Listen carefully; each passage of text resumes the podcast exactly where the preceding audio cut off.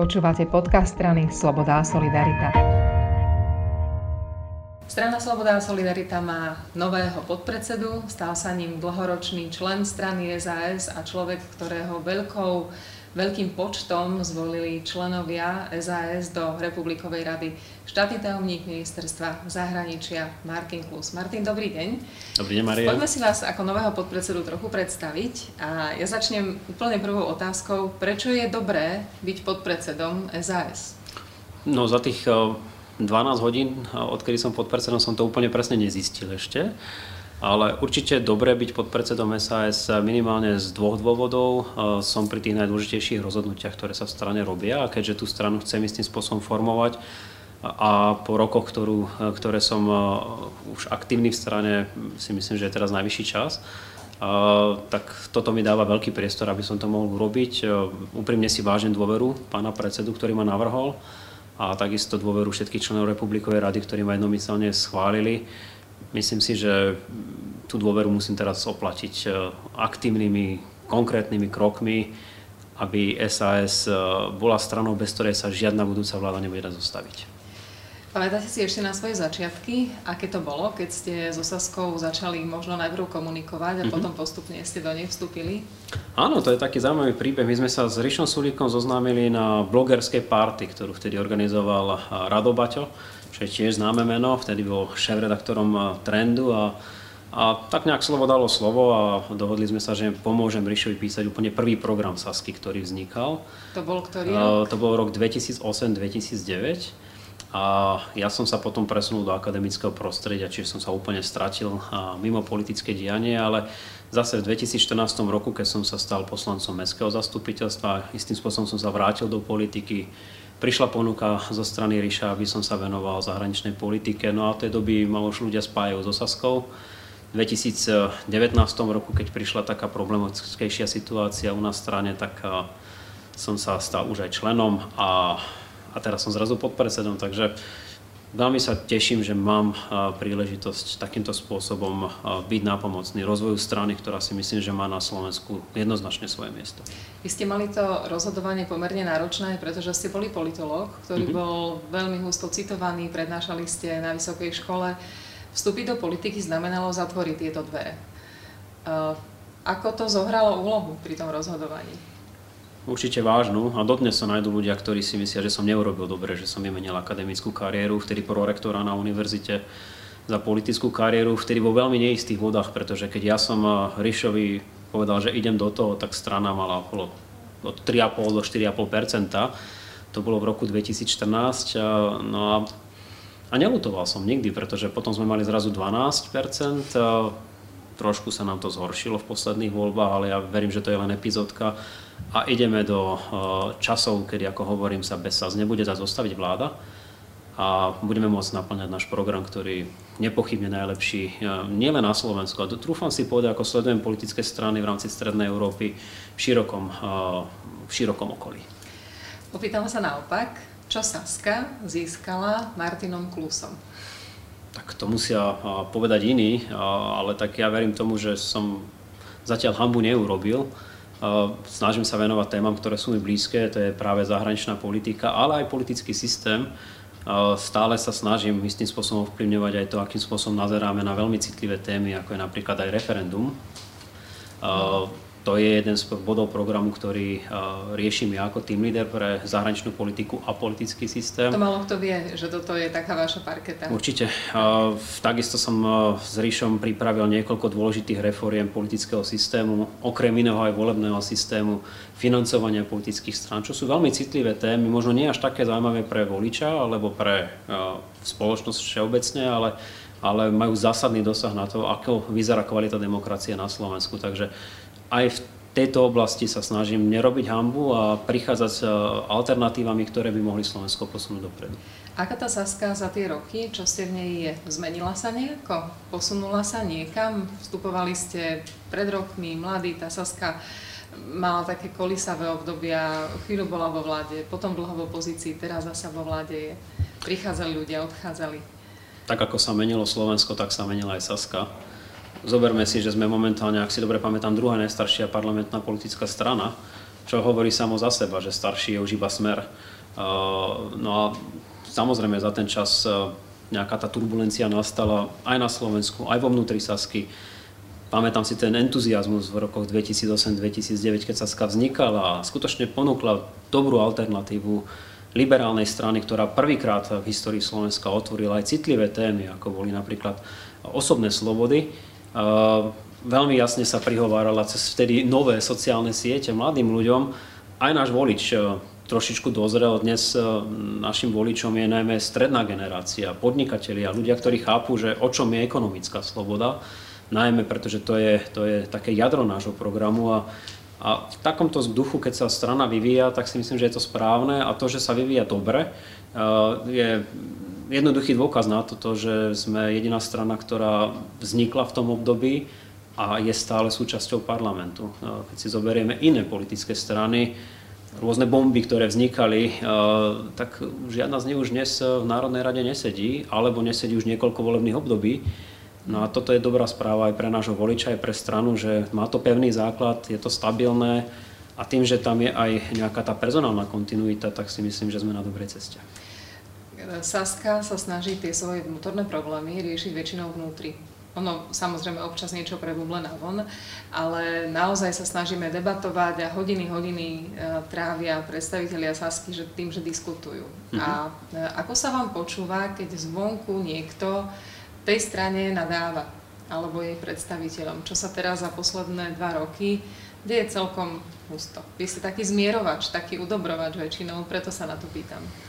No, toto je ťažká téma.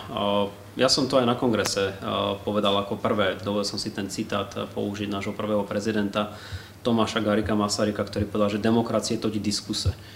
Robíme to vo vnútri strany a to si ja napríklad na Saske veľmi vážim, že napriek tomu, že nie vždy máme úplne rovnaké názory na rôzne témy, dokážeme si ich rozdiskutovať tak, aby to na konci dávalo logiku napríklad aj vo veľmi kompaktnom a ucelenom programe, ktorý máme k dispozícii.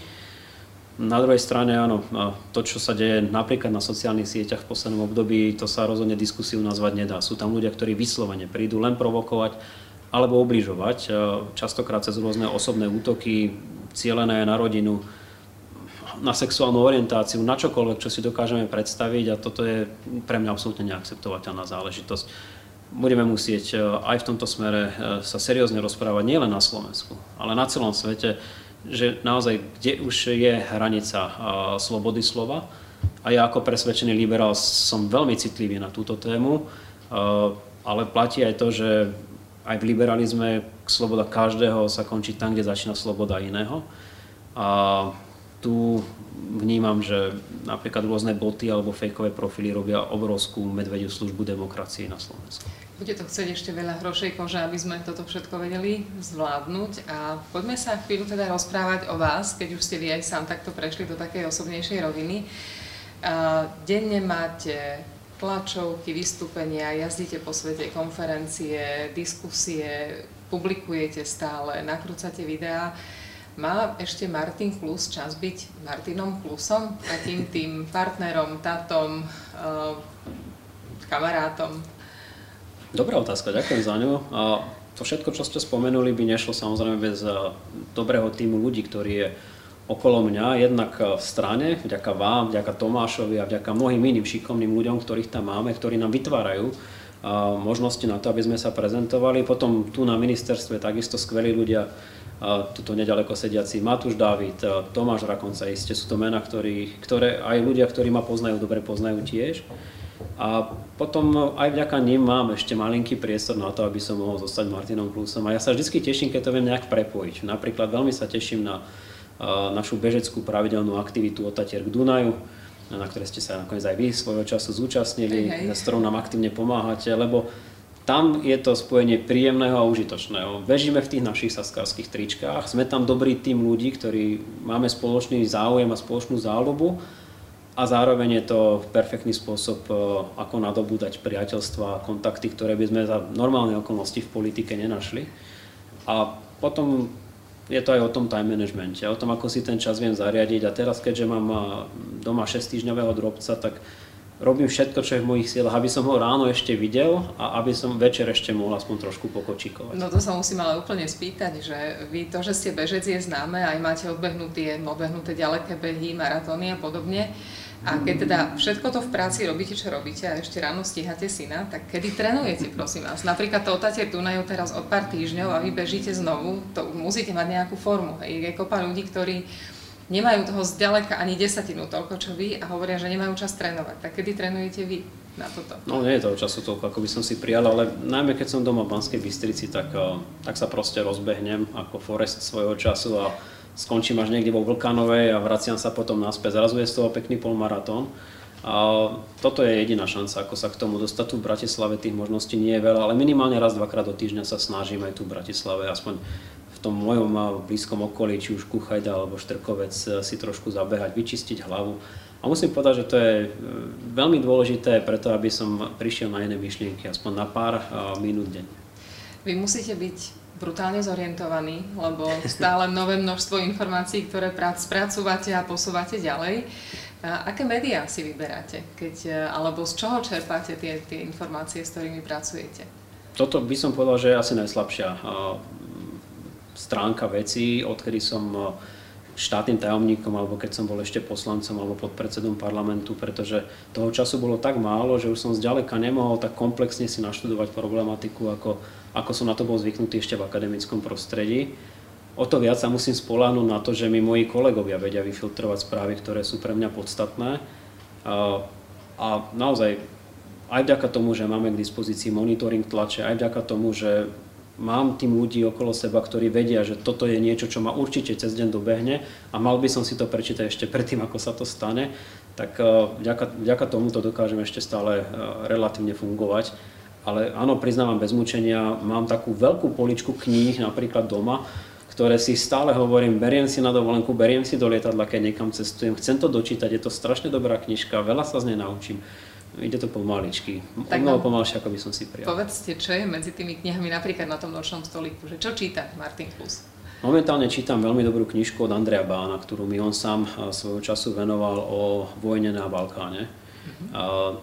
Je to veľmi smutné čítanie, ale aj pre túto časť Európy veľmi dôležité aby sme neopakovali chyby minulosti. Takže som približne v polovici knižky. Budúci týždeň sa chystám na západný Balkán. Povedal som si, že to musím dočítať skôr ako do eh, tej Podgorici eh, pristaneme, a aby som eh, mal aj toto penzum informácií k dispozícii na všetky rokovania, ktoré nás tam čakajú. Aký seriál alebo aký film ste posledný krát videli? Naposledy som mal to šťastie sadnúť si pre televízor na Vianoce. Oh, to už je veľa mesiacov, fakt. A pustil som si uh, ten seriál Černobyl. Takisto mm. mimoriadne zaujímavé a mimoriadne podnetné. No dobre, tak ešte sa spýtam, kedy ste boli naposledy na pive. A to teda... No, to už je trošku slabšie, ale keď tak sa skôr snažíme teraz príjmať návštevy u nás doma, lebo všetci chcú prísť pozrieť malého Lea a, a vtedy si dáme pohárik vínka. Takže ísť mimo na pivo a tak ďalej, aj počas pandémie sa až tak veľmi nedalo. nedalo. Mám dobrú výhovorku. A, a tie návštevy teraz, hlavne od toho mája vyššie, keď sa začali trošku uvoľňovať možnosti, sú, sú veľmi fajn, lebo mám takto príležitosť sa stretávať s ľuďmi, ktorých som práve predtým na tom pive stretával. Poďme ešte trochu do politiky. Máte nejaký politický alebo historický vzor? Nepochybne. historicky Milan Rastislav Štefánik, tam nie je o čom debatovať. Nielen preto, že to bol geniálny diplomat a v istom slova zmysle aj geniálny vedec na svoje obdobie, čo mi je blízke, akademické prostredie, diplomatické prostredie, ale bol aj pilot a ja by som tiež chcel raz pilotovať lietadlo.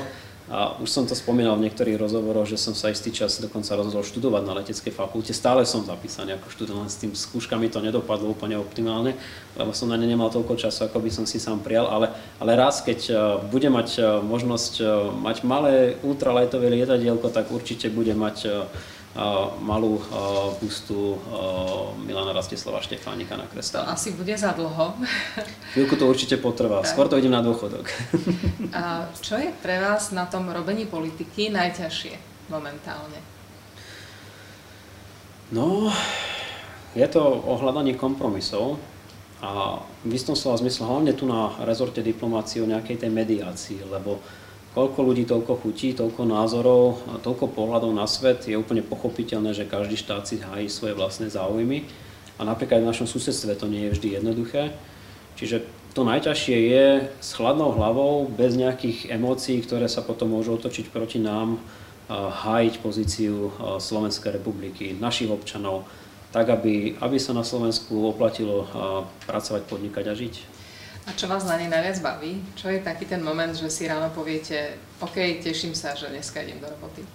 Toto je inak zaujímavé a ja to hovorím aj mojej Ivke, keď odchádzam od nich, čo sa mi vždy ťažko odchádza, že ja sa do práce každý deň teším, pretože každý deň je iný, každý deň je o iných ľuďach, iných, iných ľuďoch, iných stretnutiach, inej agende a, a to ma na tej mojej práci baví. Uh, baví ma najmä to, že v istom okamihu mám možnosť uh, reprezentovať uh, moju rodnú vlast. A toto je niečo, čo by som doprial každému človeku, ktorý si váži, že je Slovákom alebo občanom teda Slovenskej republiky, pretože nie je asi krajší pocit, ako mať možnosť eh, hovoriť v mene Slovenskej republiky. A toto, toto je niečo, čo ma na mojej práci baví vždycky najviac. Tak sa rozložme ešte takou otázkou. My sme teraz na pôde ministerstva zahraničia a tu v areáli je niekoľko búst významných diplomatov, politikov. A keď si teraz predstavíme, že preskočíme 30 rokov, alebo 40, alebo 50, alebo koľkokoľvek a jedného dňa tu bude mať boost Martin Plus, čo by ste na nej chceli mať napísané? Oh, no, nie som si celkom istý, či, či toto je to, čo sa naozaj reálne stane, ale ak by, ak by náhodou som svietil raz vedľa mojich politických vzorov, ako je nepochybne, ako som spomínal, Milan Rastislav e, e, Štefánik alebo Štefán Osusky a, a mnohí ďalší, známi slovenskí diplomati, tak e, Úplne by stačilo, ak by tam bolo napísané, že žil tak, aby sa za ňo nemuseli hambiť. Fú, ďakujem veľmi pekne. Ďakujem veľmi pekne štátnemu tajomníkovi ministerstva zahraničia, rezortu diplomácie a novému podpredsedovi SAS Martinovi Klusovi. Ďakujem pekne za rozhovor.